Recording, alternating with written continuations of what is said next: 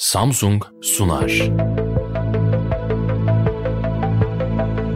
Yeni Medya 451 Kitapların yakıldığı distopyalardan, her şeyin kendiliğinden kaybolduğu yeni dünyaya. Hazırlayanlar Can Öz ve Ümit Alan.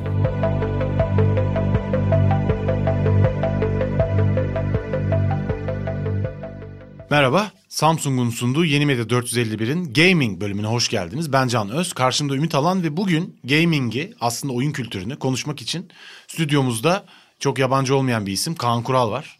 Sevgili Kaan hoş geldin. Hoş bulduk. Bugün programın adını gaming seçmemizin ve oyun kültürü demememizin sebebi aslında oyun sözcüğünün Türkçe'de çok anlama gelmesi. Yani atlet, sporcu, tiyatro oyunu gibi birçok anlama gelmesi ve terminolojik olarak aslında kafa karıştırıcı olabilmesi. O nedenle bir İngilizce isimden çok bir terim olarak gaming'i seçtik. Bugün Kaan'la birlikte konuşacağız. Kaan'ı tanımayanınız yoktur zannediyorum ama bu program için özel olarak önemli. Çünkü hem NBA söz konusu olunca Türkiye'de yaptığı programlar açık ara en çok izlenen yorumcu. Aynı zamanda Nisan 2015'te Riot'la yaptığı anlaşmadan beridir de Türkiye'nin en meşhur e-spor yorumcusu. 6 yıldır hem NBA hem e-spor yorumculuklarını paralel yapıyor. Ama bir yandan da oyun oynamayı çok seviyor. O yüzden kendi söyledikleri, söyleyecekleri bizim için birçok sorunun cevabı olacak. Kaan sözü sana vermeden Ümit'e teslim ediyorum önce. Ümit sen yine her zaman olduğu gibi bir dosyayla geldin. Evet. Notlarımla geldim yine. Şimdi bugüne kadarki programlarda hep bir, birer homo sapiens olarak oturmuştuk stüdyoda e, veya da evimizde kaydederken. Bugün birer homo ludens olarak oturuyoruz.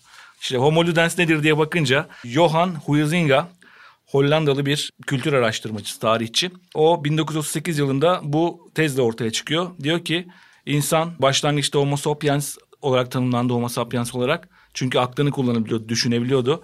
Arkasından homofaber diye bir terim üretildi. Bu da araç kullanan insan. Araç kullanabildiği için ama birçok hayvanlar da araç kullanıyordu. Huizinga bunların hepsinin üstüne çıkarak biz birer homo ludensiz oyun oynayan insanız diyor. İnsanın oyun oynaması aslında insan tarihinin en derinlerine, köklerine dayanan bir alışkanlığı.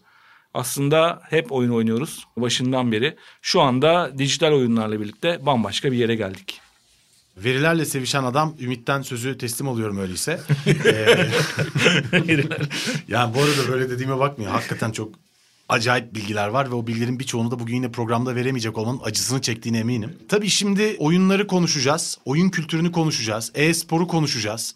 Bunun çocuklar üstündeki etkisini konuşacağız. Oyun üzerinde dünyadaki tartışmaları, şiddetle ilişkisini konuşacağız ve oyun dünyasının geleceğini konuşacağız. Ama önce tabii biz kendimizden başlayalım sevgili Kaan. Senin oyunlarla aran oldukça iyi bildiğim kadarıyla ve aklında en çok yer etmiş, en sevdiğin, hayatında oynadığın oyunlar neler? Strateji janrası yani strateji oyunları. Burada Civilization ve Europa Universalis serileri biraz daha öne çıkıyor. Hani dijital oyunlar anlamında söyleyeyim. Ama tabii ki hani oyun dediğin zaman çok daha geniş. Kart oyunlarını da çok severim ben. Eskiden beri çok ciddi bir Magic oyuncusuyum. Evet.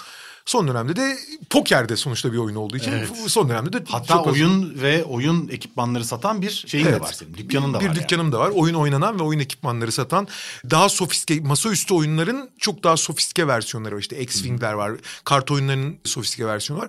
Biz de bir oyun kulübü demeyi tercih ediyoruz. Hmm. Daha böyle kendisine adamış insanların gidebildiği, yani geldiği ve tercih ettiği. GameStop. Tabii. Yani, e, o açıdan adanmışlık çok fazla bizde. Harika. Peki o zaman şeye dönelim tekrar.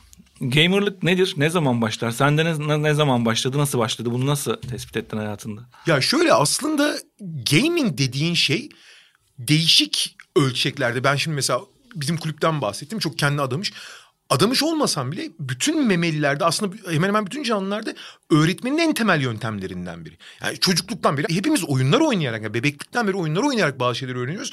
Ve bugün mesela pek çok pazarlama yönteminin veya pek çok iletişim yönteminin bir parçası gamification diyorlar. Yani oyunlaştırmak.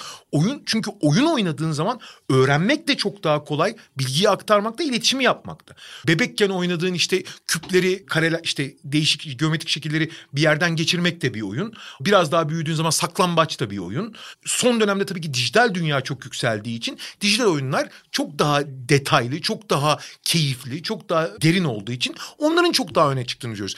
Doğal olarak da gaming'i biraz dijital oyunlarla çok bağdaştırsak da aslında benim çocukluğumda oynadığımız kukalı saklambacından şeyine kadar hepsi birer aslında oyun ve oyunculuk yani ve gaming aslında sonuç itibariyle. Şimdi biz aşağı yukarı hepimiz aynı kuşağın çocuklarıyız. Hepimiz dijital oyunların geliştiği dönemde büyüdük aslında. Hepsini hemen hemen görmüşüzdür. Commodore 64'ü de görmüşüzdür. Ondan önce Atari vardı. 70'lerde arcade oyunları, salonlarda hepimiz jeton atıp bir jetonla hayatımızı geçirmeye çalışmışızdır. Onlar geçti. Oyunların tarihi aslında 90'larda PC oyunlarıyla giriyor. 94'te PlayStation çıkıyor. Daha sonra 90'ların sonunda artık online oyunlar yaygınlaşmaya başlıyor ama asıl büyük devrim herhalde A oyunu A, A üzerinden oynanan oyunların girmesiyle ve geniş bant internetle oldu. Oraya kadar geldik. Senin başlangıcın Commodore Commodore muydu? Atari. Ben Atari'ciyim. Atari'de- 80'lerde Atari. Türkiye'de renkli televizyon yokken bizim benim küçük bir talihim diyelim. Babam pilot olduğu için yurt dışına gidip gelebildiği için evimizde renkli televizyon ve Atari vardı. Ve mahallenin en fiyakalı çocuğuydum o açıdan. Evet. İnanılmaz bir lüks o dönemde. Atari, Atari 1972'de başlamış. E, ilk Atari'ler. 80'lerde de artık zaten yükselişi. Hatta ilk bilgisayar 1940'ta falan çıkmış değil mi? Evet 1940 yılında New York Dünya Fuarı'nda ilk oyun makinesi. İlk oyun Ee, makinesi. doğru, şey bravo. Nimatron. ABD'li nükleer fizikçi Edward Condon tarafından bir ton ağırlığında bir bilgisayar getirilmiş. şeye. oyun oynamak için bir ton ağırlığında bir makine. Onun bir de laptop, fuara- laptop versiyonu var 750 kilo. E, mantığı da çok mantığı da çok komik. Dört sıra var, yedişer tane ampul var. Her oyuncu tek sırada istediği sayıda ampul söndürebiliyor. Son ampulü söndüren kaybediyor. Bu kadar basit. Aslında ampul söndürüyorlar. Bir, bir, bir, bir ton bir tonluk makineyle ampul söndürmece oynuyorlar. İnanılmaz. Oradan şu anda oynadığımız oyunları düşününce sonra 67'de Brown Box diye bir şey çıkıyor. O çok yaygınlaşmıyor. Prototipini yapıyorlar. Kahverengi kutu diye şey oluyor. Tenis, dama ve dört spor oyunu var içerisinde. Sonra onun yapamadığını Atari yapıyor 72'den itibaren ve değil mi? ve evet Pac-Man, işte Space Invaders var. Ee, Ya, en meşhur. babamla River Raid oynardık biz ya. River Raid'i ben de çok Yani oynardım. bir diğer yandan hapislerde yaşanan, toplumda yaşanan hikayeleri de anlattığı yazılar yazmakla uğraşan adam diğer tarafa dönüp benle beraber oturup River Raid oynar ve ondan sonra da öğle yemeğini kaçırırdı onun heyecanından. Yani öyle bir şey oyun hakikaten. River Raid'de ne kollar kırdım ben ya. ya şu şey. Abi joystick yalnız joystick kurmak gaming'in namındandır ya. Şu anda işte o joystickleri de özlüyoruz aslında. Abi o zaman Kaan sana buradan yola çıkarak şunu sorayım. Yani çocukluğumda tabii ben de hep oyun kültürünle ilişki kurdum ve çok mutluyum iyi ki kurduğum için. Çünkü hala hayatımda büyük bir boyut ve umarım da ömrümün sonuna kadar oyun oynamaktan aynı derecede keyif alırım. Şimdi bugün rakamlara baktığında ilginç bir şey görüyorum. Dünyada oyun oynayan gamerların hatta diyelim oyun oynayan kitlenin aslında en büyük çoğunluğu 18 yaş altı kitle değil artık. Değil. 18-34 yaş arası oyun oynayan her 10 kişiden 4'ünü oluşturuyor. Yani aslında artık üniversiteye girmiş veya üniversiteden çıkmış yetişkin birçoğu çocuk sahibi insanlar oyun oynayanların büyük çoğunluğunu oluşturuyor. İkinci en büyük kitle yine 18 yaş altı değil 34-54 yaş arası. Bu da %26 ile. Yani hala çocuk olmayanlar yarısından çok daha fazlasını oluşturuyor oyun oynayanların. 18 yaş altıysa %21. Yani buradan görüyoruz ki artık gaming bir çocuk işi falan kesinlikle değil. Hatta bir başka veri daha. Steam'de en çok PC oyunu satılan platforma baktığın zaman ve Twitch'te en çok oyun izlenen platforma baktığın zaman oynanan oyunların %90'dan fazlasının co-op yani en azından birden fazla insanın beraber oynayabildiği oyunlar olduğunu görüyoruz. Dolayısıyla bizim çocukluğumuzda hep bize söylenenin aksine oyun artık çocuk veya asosyal insanların işi olmaktan tamamen çıkmış görünüyor. Ne diyorsun abi? Bu rakamlar tabii daha çok dijital oyunlarla alakalı ama bugün bizim Türkiye'de en çok belli bir yaşın üzerindeki kitlenin takıldığı anlamda kahvehaneye gidip oy, okey oynaması, batak oynaması da aslında dijital oyundan farklı bir oyun sadece. Yani bunu geniş tanımla yaparsan insan için oyun oynamak hemen hemen hiç bitmiyor. Tabii ki yüzde yüz toplumun yüzde yüzü direkt oyunu çok daha merkezi veya çok daha düzenli bir şekilde oynayamayabiliyor. Ama sonuçta herkes için oyun işin hayatın bir parçası en azından çok ciddi toplum kesimleri tarafından. Ama dijital tarafa geldiğin zaman çünkü oyunu daha hayatın merkezinde daha rutinin bir parçası ve aslında ne derler bir iyi zaman geçirme, öğrenme vesaire ve keyif verme anlamında kullananlar açısından bu rakamlar daha gerçekçi. Ama biraz evvel Ümit'in söylediği gibi en büyük kırılma noktası tabii geniş bant internet. Çünkü geniş bant internet olduğu anda kendi evinde kendi oynamak istediğin oyunu sadece çevrende normalde oynadığın insanlar ve oyunlar dışında dünyanın önce ülkenin bölgesel hem de dünyanın geri kalanında oynayabiliyor hale geliyorsun. Mesela en basit örneğini söyleyeyim. Biz çocukken mahallede oynardık ve mahalledeki insan kaynağı neyse onlarla ve onların istediği sınırdaki oyunları oynamak zorundaydın. Kukalı saklambaç oynamak istiyorsun sen ama herkes seksek oynamak istiyor. Seksek oynamak zorundasın ve o insanlarla oynamak zorunda. Şimdi öyle bir şey yok. Geniş bant internetle sen oturma odandan istediğin janrayı ben strateji oynamak istiyorum. Sen first person shooter oynamak istiyorsun. Ümit şey oynamak istiyor. FIFA oynamak istiyor. Ümit benle oynamak zorunda değil. Bir arada olmak zorunda değiliz. Ümit Kayseri'deki 12 yaşındaki çocukla FIFA oynayabiliyor artık. Bu yani Her şeyi değiştirdi tabii. coğrafi ve kültürel bütün sınırları ortadan kaldırdı. Şimdi tam da söylediğin noktada bir veri var. Yani tarihten bir bilgi var. 17. yüzyılda tarihçi Steven Mintz Amerikan çocukluk tarihi üzerine çalışmalar yaparken şunu fark ediyor. Sokakta top oynayan ya da uçurtma uçuran çocuklar hakkında çok şikayet var. Oyun oynamak günah gibi görülen bir zaman kaybı olarak. yani ebeveynler çok korkuyorlar çocukların sokakta çok vakit kaybediyor olmasından. Sonra Doktor Stanley Hall 1897 yılında bir çalışma yapıyor. Yine bu tarihe geçen çalışmalardan biri. Kum yığınında oynayan çocuklar üzerine onların yaratıcılıklarının gelişmesi üzerine. İşte tüneller yapıyorlar, kum yığınında işte barajlar kuruyorlar, havuzlar yapıyorlar. Kumun içerisinde acayip yaratıcı bir oyun kültürü geliştiriyorlar.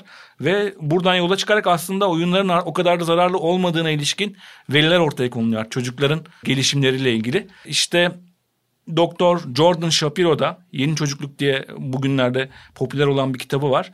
Jordan Shapiro da diyor ki o günün kum oyunları bugünkü dijital oyunlardır diyor. Çocukların birlikte şey yaptıkları ve ebeveynlerin de buna böyle yaklaşması lazım diyor. Şimdi bu odadaki üçümüz de ebe- ebeveyniz. Hepimizin evet. çocuğu var. Sen bir ebeveyn olarak nasıl yaklaşıyorsun çocuğunun oyun oynamasına ve oyunla ilişkisine? Dijital. Ben demin de aynı şeyi söyledim. Oyun en iyi öğrenme yöntemlerinden biri. Bilgi transferinin, iletişimin en iyi yöntemlerinden biri. Ama her şeyin olduğu gibi yani ben hep aynı örneği veririm. Ya bugün brokoli oturup iki kilo brokoli yersen o da zararlı. O yüzden bunun dozunu aşmadığın sürece oyunun neredeyse sınırsız yararı var. Çocuğun zaten öğrenme sürecinin çok önemli bir parçası. Çocuğun değil, insanın hani bugün ben de oyun oynayarak çok şey öğreniyorum.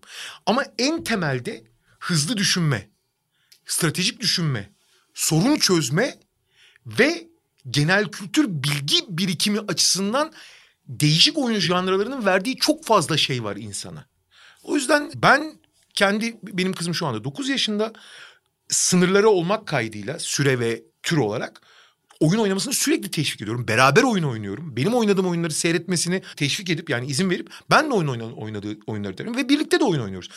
Mesela satranç oynadığım zaman ben birini anlattığım zaman beraber kızımla satranç oynuyorum diyorum. Bu çok iyi kabul ediliyor. Kızımla araba yarışı yapıyorum o kadar şey kabul ediyor. Halbuki onun da getirdiği çok. Çok daha hızlı karar verip çok daha ani şey yapmasını yani satranç nasıl uzun uzun düşünmesini ve uzun strateji geliştirmesini gerektirirken araba yarışı yapmakta çok hızlı karar vermesini tabii gerektiren bir şey. Düşünceyi çalıştırıyorsun evet. sonuçta. Hı-hı. Abi tabii burada yani kendin oyun oynayan bir ebeveynsen belki çocuğun bu konudaki çerçevesini oluşturmak daha kolay olabilir. Benim için de öyle. Ben de oyun oynuyorum, hep oynuyorum ve çok seviyorum. Benim ufaklıkla ben de oynuyorum ki 4,5 yaşında yani 9 yaşına geldiğinde kim bilir neler oynuyor olacağız. Bir tavsiyede bulunayım abi. Just Hı. Dance oynamayın çok rezil oluyor. Ben en azından çok rezil oluyorum abi. ben Just Dance oynamadan da yeterince rezil oluyorum. e, peki Ümit ama sen oyun oynamaya yani konsol, PC vesaire oyun oynamaya pek eğilimli değilsin ama yine de biraz oynuyorsun galiba. Evet. Ee, bizden daha az oynayan birisin ama senin için durum nasıl? Az oynuyorum ben. Yani genellikle futbol, menajerlik ve futbol oyunlarına uzmanlaşmaya tığım söylenebilir. Onları oynuyorum. Ama onun haricindeki diğer oyunlar bana çok zor geliyor. Çünkü ben oyun oynarken çalışan bir insanım. Yani ben normal bir mesleğim reklam yazarlığı, reklamcıyım. Birçok yazdığım büyük reklam senaryosunu FIFA oynarken yazdım. ee, yani Vallahi, çünkü ya. kafayı boşaltıyorum orada. Kafa boşaldığı için e, bir yandan da şey çalışmaya, başka bir işlemci çalışmaya başlıyor içeride. Fakat diğer oyunlarda, o çok fazla düşünme gerektiren oyunlarda onu yapamıyorum. Ama FIFA'da onu yapıyorum. Çok o güzelmiş. şeyi e, boşaltıyorum kafayı. Bana faydası oldu baya. Şimdi bugün Sokrates'in içerisindeyiz. Sokrates aynı zamanda hem filozof hem de futbolcu iki Sokrates var. Filozof Sokrates'le ilgili Doktor Shapiro'nun bir anekdotu var. Diyor ki filozof olan Sokrates sözlü bir kültür insanı, insanıydı ve yazılı dile çok büyük şüpheyle yaklaştı. Her zaman yazıya karşı durdu. E, resme benzetti yazıyı. Yani bu bununla derinleşemeyiz diye düşündü.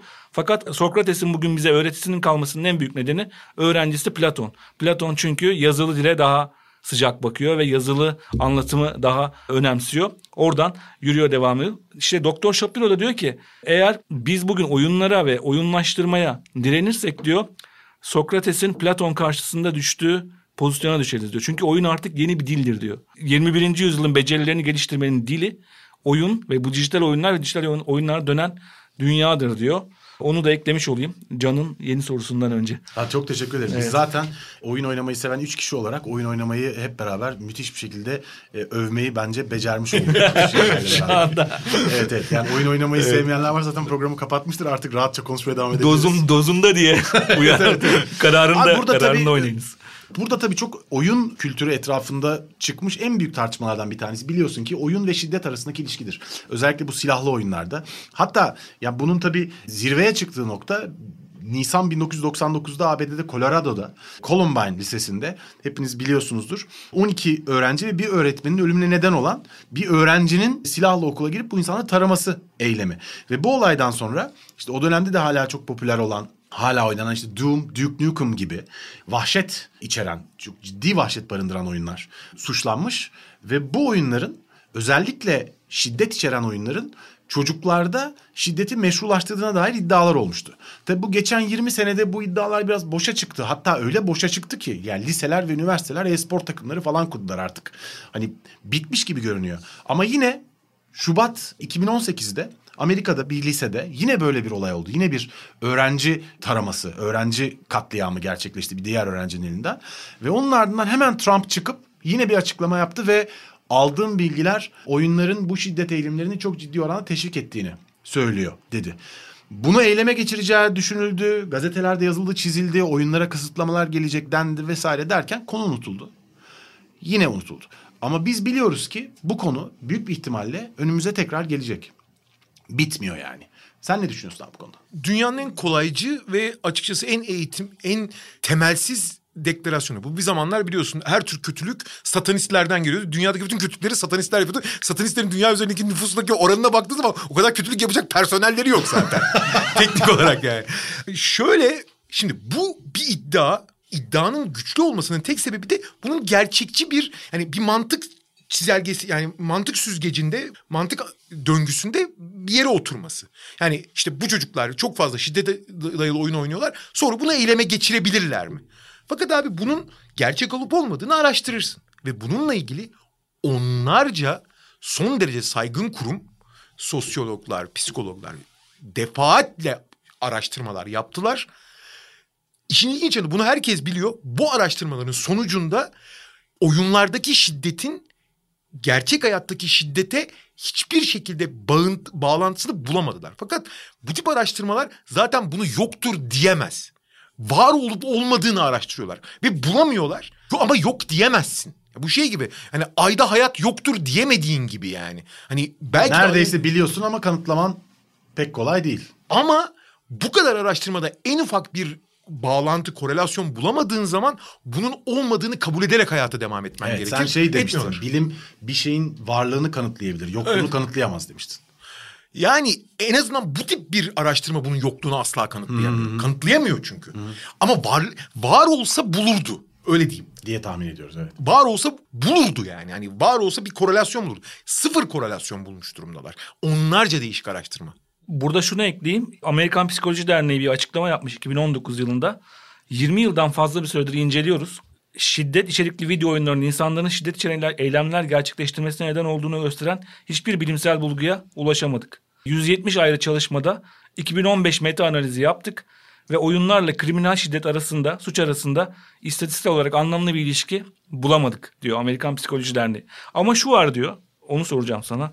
Sorun oyunların kendilerine şiddete ulaşması değil, olmadıklarını biliyoruz. Ancak oyun topluluğu bazı öfkeli, nefret dolu bireyler için bir buluşma yeri sağlıyor ve onların en kötü eğilimlerini teşvik ederek yükseltmelerini sağlıyor diyor. İşte bu buluşma için ne düşünüyorsun?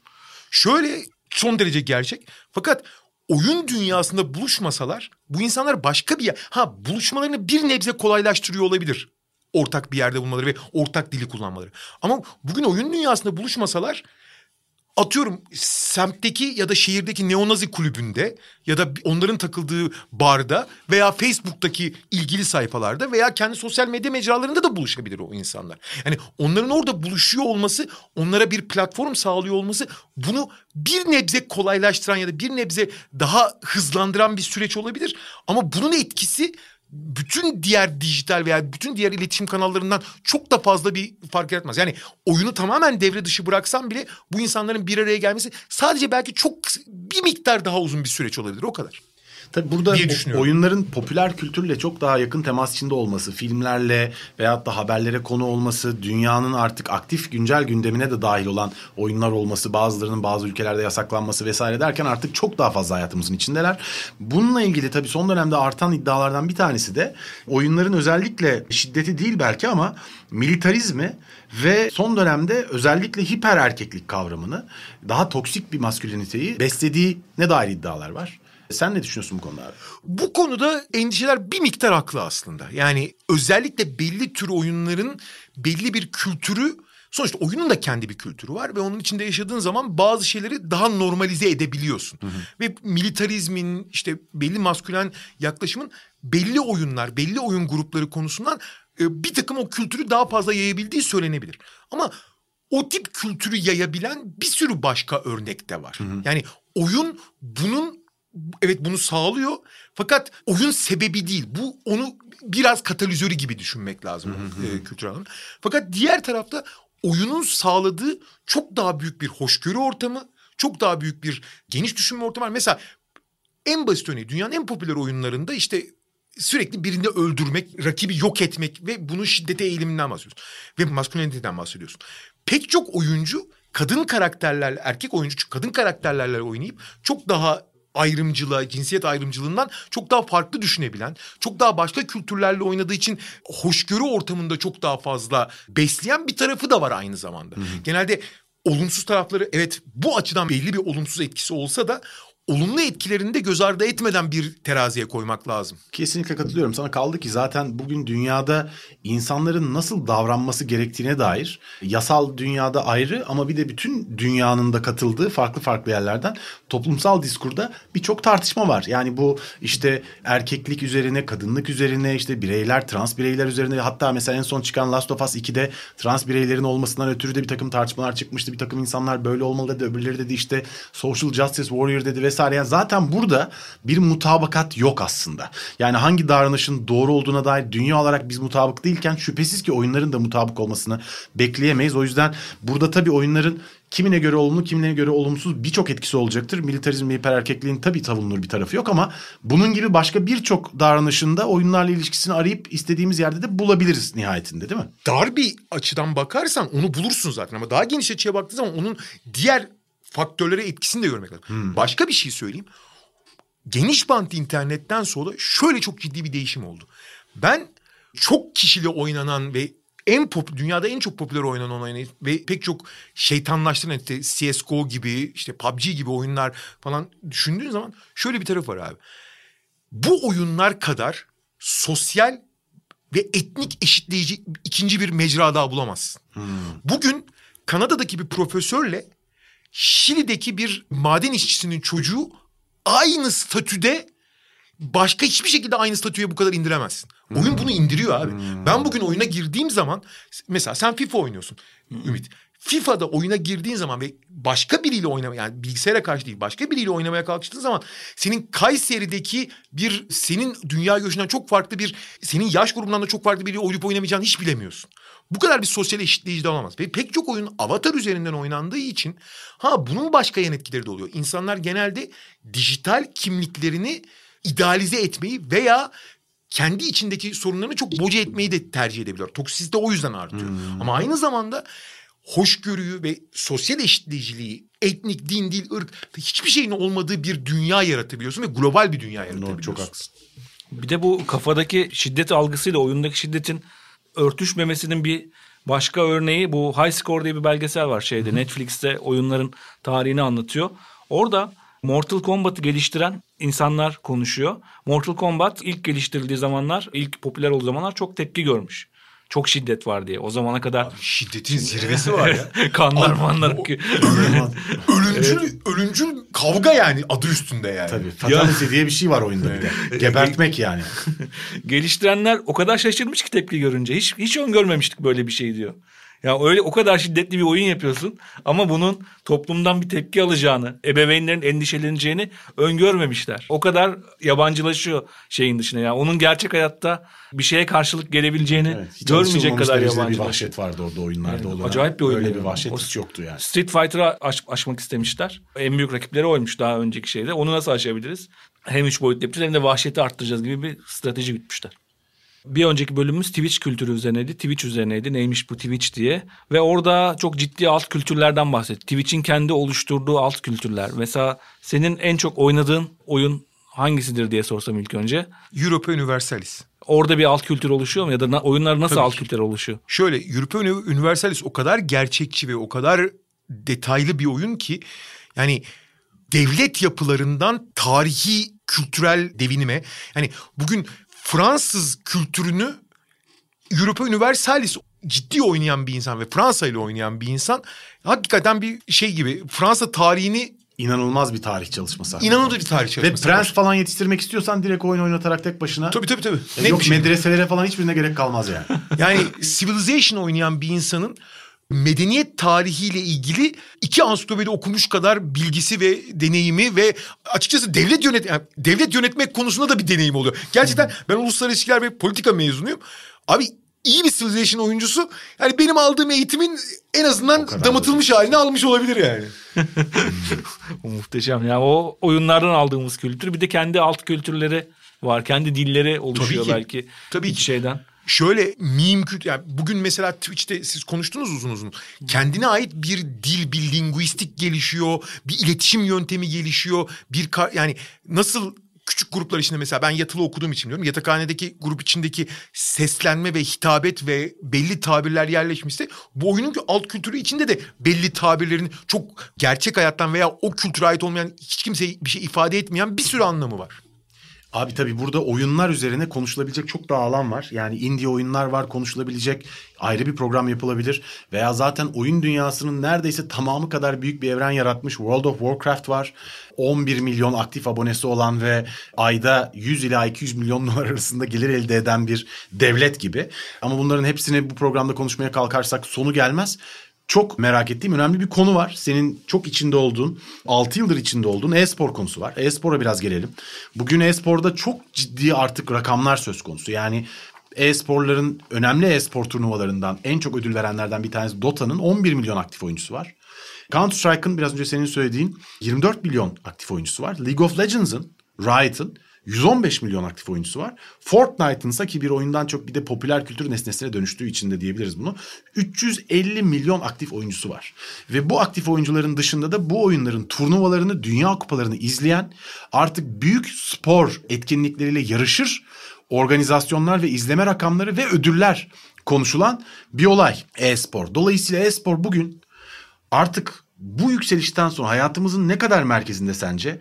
Yani spor, sinema gibi artık büyük bir üçüncü alan olduğunu düşünüyor musun? düşünüyorum. Dijital dünya nasıl yükseliyorsa ve dijital oyunlar bizim normal oynadığımız işte okeyinden saklambacına kadar onların yerini ikame eden hatta onları çok daha derinleştiriyoruz. E-sporda dijital alanın spor ve eğlence bölümü. Gamingle çok paralel düşünüyor ama gamingden bir yerden ayrılması lazım. Yani Caddebostan'da gidip basketbol oynamakla NBA maçı seyretmek çok paralel şeyler olsa da aynı oyunun değişik versiyonları olsa da aslında farklı aktiviteler. E-sporda senin oynadığın, bildiğin veya oynamak zorunda değilsin. Mesela ben CSGO'yu oynamıyorum. Ben FPS'yi çok sevmiyorum. Çünkü o tür bana çok hitap etmiyor. Ama ben CS, CSGO turnuvasını seviyorum. Çünkü herhangi bir eğlenceli oyunu en üst düzeyde yapıldığını görmek... Dediğim gibi ben mesela tenis de oynamıyorum ama Grand Slam seyretmeyi seviyorum. Çünkü onu en üst düzeyde yapan insanların nasıl yaptığını görmek... Senin zaten izlemeyi sevdiğin bütün sporları yapman herhalde mümkün değildir. Yani çok sporla ilgileniyorsun. Evet. Amerikan futbolu özellikle bayağı zor oluyor.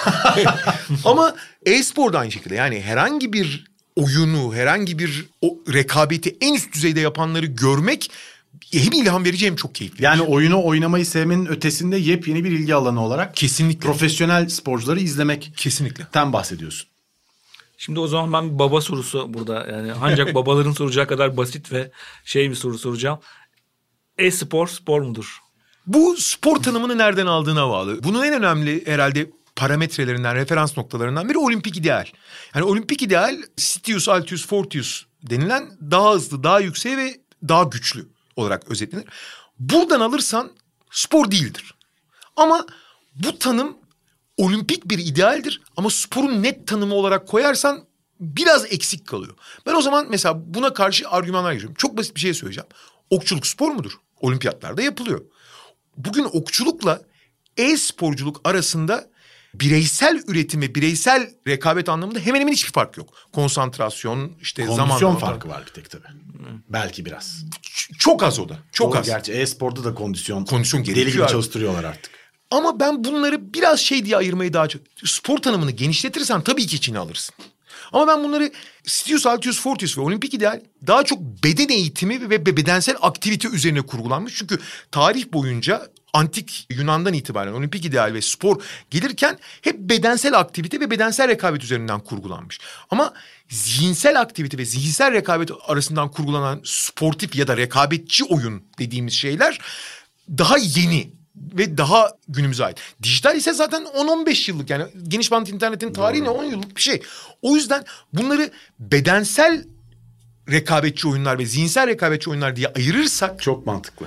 çok daha net bir yere varırız. Kesinlikle katılıyorum. Bir daha çok çok da önemli olduğunu düşünmüyorum gerçi zaten. E-spor bir sporla rekabet ediyoruz adı zaten. Kurulan arenalarda işte sonuçta mesela Riot Türkiye'nin oturup seninle anlaşması da aslında spor kültürüne, spor alışkanlıklarına bir meydan okuma ve rekabet kültürü olduğu için böyle isim koyulmuş gibi olabilir. Tabii spor dediğin şey aslında rekabetçi en üst düzeyde yapıldığında da bireysel olarak yapıldığında da spordur. Bu tabii kendi başına evde yaptığın spor denmiyorsa rekabetine niye spor densin gibi bir soru akla geliyor. Ama bence hakikaten çok önemli değil. Esas önemli olan bu ismi vererek adamlar gerçekten büyük stadyumlarda aynı spor etkinlikleri gibi bütün dünyanın dikkatini üzerlerine çekmeyi becerdiler. Dolayısıyla spor olmasından veya olmamasından daha önemlisi e-spor diyerek istediklerini aldılar galiba değil mi? Fazla fazla aldılar. Doğal olarak e-sporcular da dünya çapında yani bu yaptıklarının biraz meşrulaşmasını da çok arzu ederler. Herkesin olduğu gibi meşrulaşmasını ister. Fakat tabii dünya çapında iletişim çok daha batılı ajanslar ve batılı medya organları tarafından yönetildiği için batı bu sporların daha doğrusu geleneksel sporların çok daha köklü, kültürlü ve yaygın ve organize yapıldığı yerler. Ama Asya özellikle son 50-60 yılda büyük bir hızla büyürken hem nüfus hem teknolojik olarak büyürken Asya biraz daha bu iletişimi liderliğini alamamış durumda. Fakat Asya'da e-spor geleneksel sporların pek çoğuyla rekabet eden bazı ülkelerde çok daha önüne geçmiş durumda zaten. Değil mi? Kore, Çin, Vietnam ki yani Kore, Çin, Vietnam dediğin yer zaten toplam 2 milyar insan ediyor zaten. Spora duyulan ilgiyle de ilgisi var mı bunun yoksa sadece sporun yükselişiyle mi ilgisi var? E-sporun geleneksel mesela Kore'de beyzbol ve Doğru. futbol çok seviliyor. Basketbolda bir miktar. Japonya'da basketbol, orada da beyzbol mesela çok popüler. Futbol tabii ki dünyanın her yerinde olduğu popüler. Ama mesela bugün Çin dünyanın en büyük ikinci gücü haline gelmiş. En büyük nüfusuna sahip ülkesi. Orada e-spor müthiş bir futbol basketbol ligi olmasına rağmen e-spor onların önünde. İnsanların ilgisi, takip etmesi anlamında. Şimdi zaten e-sporun isminde spor sözcüğünün özellikle geçmesi de çok ilginç. Aynı şeydeki gibi motor sporlarında da motor sporları diye özellikle vurgulama ihtiyacı duyuyorlar ama futbol sporları demiyoruz. Ama dövüş sporlarında da aynı şey geliyor. Dövüş sporu diyoruz yani. Spor diye içinde belirtmek zorunda. Spor olmak zorunda yani ben de sporum diye ısrar ediyor.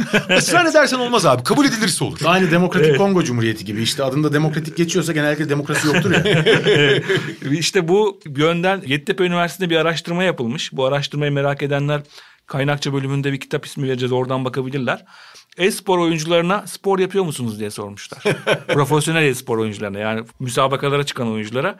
Cevaplar şöyle. Oyuna getirmişler resmen hakikaten. evet. Diyor ki şu an bir tanesi diyor mesela Can diye bir kod ad vermişler ona. Gerçek adı değildir muhtemelen. Şu an aktif olarak bir spor yapmıyorum ancak lise döneminde amatör olarak rugby oynadım. Bir tanesi demiş ki Gözde yaklaşık 16 yıl profesyonel handbol takımlarında oynadım. Bir tanesi de ilk demiş ki küçüklüğünde profesyonel bir yüzücü ve basketbolcuydum. Ya onlara bile spor yapıyor musunuz diye sorunca cevap böyle gelmiş. Ama bir şey söyleyeceğim. Güzel Hakikaten oyuna getirme. Çünkü e-sporcu olduklarını bildiğini bildikleri insandan geldiği için soru. Evet. Zaten onu sormadıklarını biliyorlar. Tabii onu da şey yapmamak lazım. Ama Arada- sporun geleneksel tanımıyla alakalı bu. Biz beden hani sporu çok beden eğitimi olarak algılamamızla alakalı. Yani tüm dünyada sırf bizde değil bu arada. Evet bu önümüzdeki dönemde önümüzdeki 10 yıllarda tamamen de değişebilir tabii. Bunu bugünden Evet. belirlemek pek mümkün değil. Bu, bu an şu an bilemiyoruz şeyi. Peki buradan yola çıkarak abi sence ileride gaming dediğimiz hikaye sadece e-spordan bahsetmiyorum ama artık bütün oyun kültürü, oyun endüstrisi ekonomik olarak ve kültürel olarak sporun kendisini geçer mi? Bu soruyu sorarken şunu da söyleyeyim. Bugün oyun endüstrisi dünyada 166 milyar dolar hacme sahip. Bunun 2023'te 200'ü geçmesi bekleniyor. Spor endüstrisi ise 485 milyar dolar. Yani 3 katı.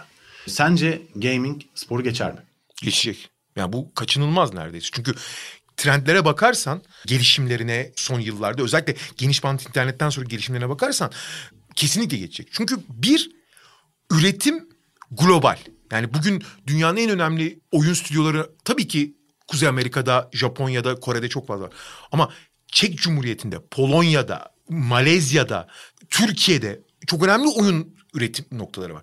Bir. ikincisi bütçeler ve prodüksiyonlar o kadar büyümeye başladı ki 2017 itibariyle 3 sene öncesinden bahsediyorum ki bu geometrik olarak artan makasın çok açıldığı bir düzendir. 2017 itibariyle oyun prodüksiyon bütçeleri, üretim bütçeleri Hollywood sinema yapım bütçelerini geçmiş durumda. Çok daha devasa prodüksiyonlar 50, 60, 100 milyon dolar yatırımlar yapılan oyunlar var. Bunun içinde sanat yönetimi, hikayecilik, senaryo, müzik gibi Oyuncular. oyuncular inanılmaz şeyler üretiyor. Aktörler, aktrisler yani oyuncular. Tabii ki içinde oynuyorlar. Yani işte Ellen Page'in o başrolünde oynadığı oyunlar, Keanu Reeves en son Cyberpunk'ta oynadı. Hani bunların ne kadar hızla büyüdüğünü görüyorsun ve son 10 yıldaki gelişimine bakıyorsun. Bundan sonraki 10 yılda işte VR'ın da bu işin içine girmesiyle VR'da da çok büyük gelişimler, adımlar atılıyor. VR'ı boş ver. Şu son 10 yılda geniş bant internetten sonra çok kısa bir tarihten bahsediyoruz. Çünkü gelişimine bakıyorsun önümüzdeki 10 yıl neler olabileceğini hayal bile edemiyor insanlar. Hayal bile edemiyor gerçekten. Abi o zaman böyle demişken gaming'in, oyun kültürünün ve oyun endüstrisinin geleceğine bakalım. Ama geleceğine bakmak için nasıl geleceğe doğru gidiyoruzu kısaca aydınlatmak için hem dinleyiciler için hem bizim için birkaç tane kısa bilgi vermek istiyorum. 2016'dan aldım. 2016'da dünya nüfusunun artık üçte biri yani iki buçuk milyar kişi artık video oyunları oynuyordu. 2017'de 660 milyon kişi Twitch ve YouTube gibi mecralarda başkalarının oyun oynayışını izliyordu. Senin söylediğin gibi oynamak değil başkalarını izlemek. 660 milyon. Yani neredeyse her 10 kişiden birisi dünyada. 2017'de Kuzey Amerika'da gaming prodüksiyon bütçesi, oyun endüstrisinin prodüksiyon bütçesi Hollywood'u geçti. Bu büyük bir kırılmaydı. 2018'de çıkan Red Dead Redemption 2 oyunu GTA 5'i çıkaran deliler 2 günde 600 milyon dolardan fazla gelir elde etti oyunun çıkmasının ardından. Ve dünyadaki tüm entertainment piyasasındaki sadece oyun piyasasındaki değil sadece Hollywood'daki değil müzik hepsi dahil en hızlı gelir elde eden ürün ünvanını aldı. Hatta Hollywood'da 2019'da çıkan İnsanlık tarihinin en çok gelir elde eden filmi olan Avengers Endgame toplamda 2.7 milyar dolar elde eden Endgame ilk haftasında 470 milyon dolar yaparak Red Dead Redemption 2'yi yine de geçemedi. Şimdi böyle başlayan piyasadayız. Bu piyasada da piyasanın artık ne boyutta olduğunu gösteren bir başka örnek 2019'da Netflix'in CEO'su Reed Hastings en büyük rakiplerinin HBO, Disney Plus veya Amazon olmadığını, birinci rakiplerinin Fortnite olduğunu açıklamıştı. Şimdi bu artık bütün teknoloji devlerinin de oyun alanına daha aktif olarak girdiği bir dönem yarattı. Bir iş artık korkunç bir hızla büyüyor. Buradan yola çıkarak konuyla ilgili merak ettiğim ilk şeylerden birini sorayım sana. 2030 senesinde CGI'daki gelişmeler, bütçeler, oyuncular, işte motion capture'lar, bütün bu teknolojiler bir iddiaya göre oyun ve film arasındaki fark artık iyice yok olmuş olacak.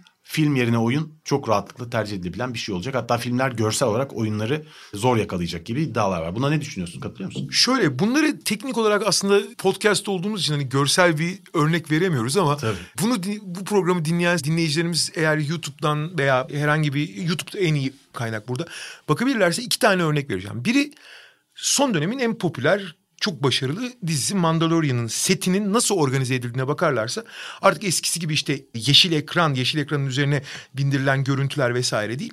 Direkt dijital panellere aktarılan görüntüler üzerinden yapılıyor ve bir nevi dijital set yaratılmış durumda.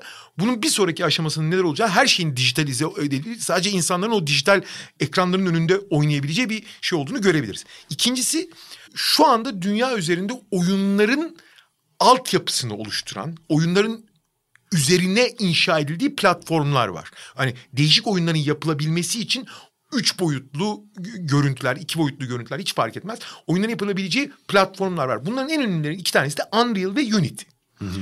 Unreal 5 motoru geçtiğimiz günlerde. Oyun motoru bunlar. Bu da bilmeyenler için hemen söyleyelim. Oyun motoru insanların oyunu yaparken kullandıkları parçaları aldıkları özel yazılımlar. Evet. Herhalde çoğunluk biliyordur ama. Evet. Bir nevi oyunun üzerine oturduğu temel veya dil evet. de diyebiliriz. Evet. Unreal 5 motoruyla yapılmış bir takım demo görüntüler var yani gerçeğe o kadar yaklaşmış durumda ki evet, gerçekten şu anda gerçekten Işık, hayret gölge, edici. hareket falan hepsi sinemaya. Aynen. Bazı anlarda anlayamıyorsun hakikaten sinema. O yüzden bunların her geçen gün biraz daha gerçeğe yaklaştığı veya bir taraftan yani sinema dünyası işte Mandalorian dijitale yaklaşırken dijitalde gerçeğe yaklaşıyor. Doğru. Bir noktada birleşmek birleşecek gibiler yani. Şimdi bir yandan teknolojisi çok gelişiyor ve gerçekliğe yaklaş daha da fazla yaklaşıyor. Ama birkaç tane makale okudum böyle bu oyun oyun kültürüyle ilgili sitelerde. Hatta bir bilimsel çalışma da gördüm. Diyorlar ki oyunlar artık bütün teknolojik gelişmelere rağmen hepsi birbirine benzemeye başladı. Tek tipleşti. Yaratıcılık azalmaya başladı. Yani görsellik güzelleştikçe yaratıcılık gitmeye başladı. Hep aynı şeyler gibi bir yaklaşım var. Sen burada nerede duruyorsun bu yaklaşıma? Hemen hemen hiç katılmıyorum. Şimdi oyun janraları var. Yani değişik oyun türleri var onlarca oluyor. Değişik spor branşları gibi falan da düşünebilirsin bunu. Sonuçta dışarıdan bakarsan 10 tane basketbol maçı izlersen aslında basketbolda hep aynı şeyler oluyor. Çok yani bir de biri gidip basket atıyor, öbürü onu durdurmaya çalışıyor. Bazen iyi durduruyor, bazen arka arkaya atıyorlar. Bu falan da öyle.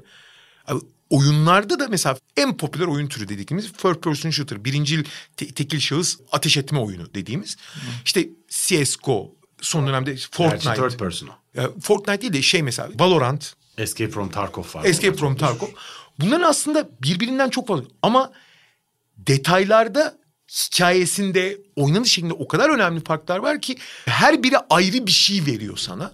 O yüzden de artı özellikle her oyunun kendisine hikayesi olan oyunların her biri birer film gibi, birer kitap gibi apayrı senaryolara, apayrı hikayelere, apayrı temellere sahipler. Apayrı dünyalar yaratıyorlar. Bugün League of Legends başka bir dünya yaratırken Warcraft bambaşka bir dünya yaratıyor. Nasıl Tolkien bir Lord of the Rings evreni yarattıysa, George R. R. Martin bir Game of Thrones evreni yarattıysa, Warcraft bir Warcraft evreni yarattı, League of Legends bir Runeterra evreni yarattı. Ya, Çizgi romanları, kitapları, ya. Star Wars nasıl bir evren yarattıysa Mass Effect de bir evren yaratıyor. Witcher nasıl bir evren yarattıysa aynı şekilde dizi çekip o evreni e, yani hatta benzer janradaki iki oyunun takipçileri birbirlerine kavga edebilirler oyunlarını savunmak için. Aynen o kadar öyle. tutkunlar Aynen. yani. Bu arada Witcher'ın gelişimi çok ilginç. Witcher kitaptan oyuna, oyundan diziye dönüşüyor. Fakat dizi oyundan daha çok kitabı base aldığı için onların arasındaki nüanslar ciddi bir tartışma konusu yaratabiliyor. Yani bütün hepsi birbirine benziyor dedin ya. Aynı evrende ve aynı karakterlerle yaratılan kitap, oyun ve dizi arasındaki farklılıklar büyük bir tartışma yaratıyor diğer taraftan. Bütün bu benzerliklere rağmen. Peki ya buradan yola çıkarak başka bir soru sorayım. Bir teoriye göre şimdi cloud gaming denen bir şey başladı. Hı-hı. Bulutta bulunan oyunlar. Yani bu ne demek? Sen aslında evinde çok gelişmiş bir oyun bilgisayarına ihtiyaç duymuyorsun.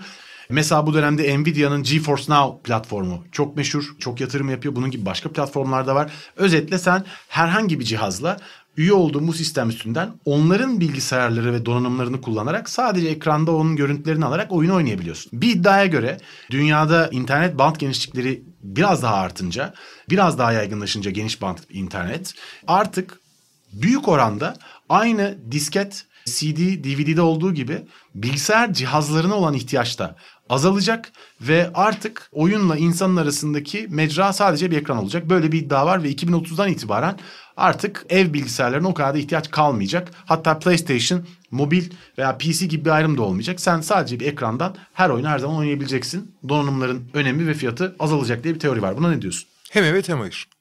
Bazıları için geçerli. Yani bugün belli oyunlar için yani anlık aksiyon alman gerekmeyen oyunlar için bunu yapabilirsin. Satranç oynayabilirsin, okey oynayabilirsin. Hiçbir sorun yok. Fakat anlık aksiyon yapman yani senin bir yaptığın input'u, işlemi yani bir tuşa basmanın reaksiyon zamanı ışık hızıyla sınırlı. Hı-hı. Işık hızını asamadığın sürece ping denen yani senin verdiğin komutun bilgisayarda algılanıp oyun tarafından algılanıp o komutun işleme geçmesi gereken bir süre var. Sen mouse tuşuna bastığın zaman bilgisayara bunun ulaşması milyonda bir saniyede oluyor. E, Fakat bu buluta gitmesi için belli bir milisaniye gerekiyor. Buluta gidip geri geliyor sana bir de aynı zamanda. Gidip gelmesi. Bu 100 milisaniyeyi geçtiği anda senin verdiğin aksiyon bir anlık duralıyor. Bir anlık. Ki hatta birçok ciddi oyuncu için 30 milisaniye üstüne çıkması bile Tabii kabul ki. edilebilir değil. Çok yoğun oyuncu için. E-sporda zaten 20 milisaniye sınırı var. Yani 20 milisaniyenin altında olması gerekiyor. Ama standart bir oyuncu için bile 100 milisaniye maksimum süre kabul ediyor. Yani sen bugün herhangi bir hedefe ateş ettiğinde veya herhangi bir noktaya emir gönderdiğinde onun 100 milisaniyeden daha az bir sürede gerçekleşmesi lazım ki o oyunun gerekliliklerini yere getirebilir. Doğal olarak cloud computing yaptığın zaman bu ping 100 milisaniyenin üzerine çıkıyor.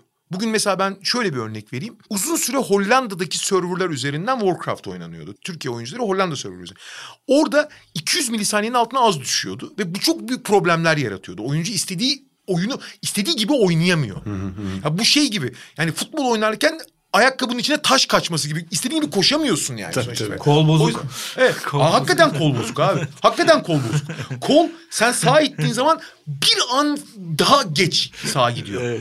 Ve doğal olarak da belli oyunlar için en azından şu anki fizik kanunlarıyla mümkün değil. Anladım. Yani online rekabet gereken ve online reaksiyon gereken oyunlar olmaz diyorsun. Zaten iddia da bugün 1.6 milyar dolar civarında bir hacim var.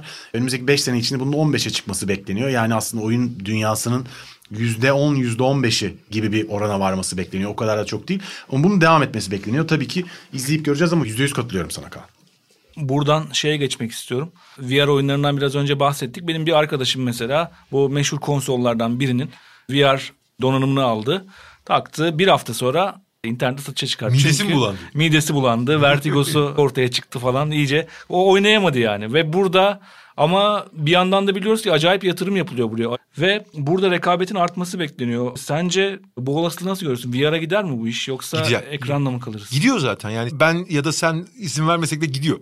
Sana... Şöyle VR teknolojisi 5G teknolojisi geliştikçe bu bilgi transferi sorunu kalmayacak. Yani bu çok yüksek datanın transferiyle ilgili bir sorun kalmayacak. O zaman da şöyle bir şey oluyor.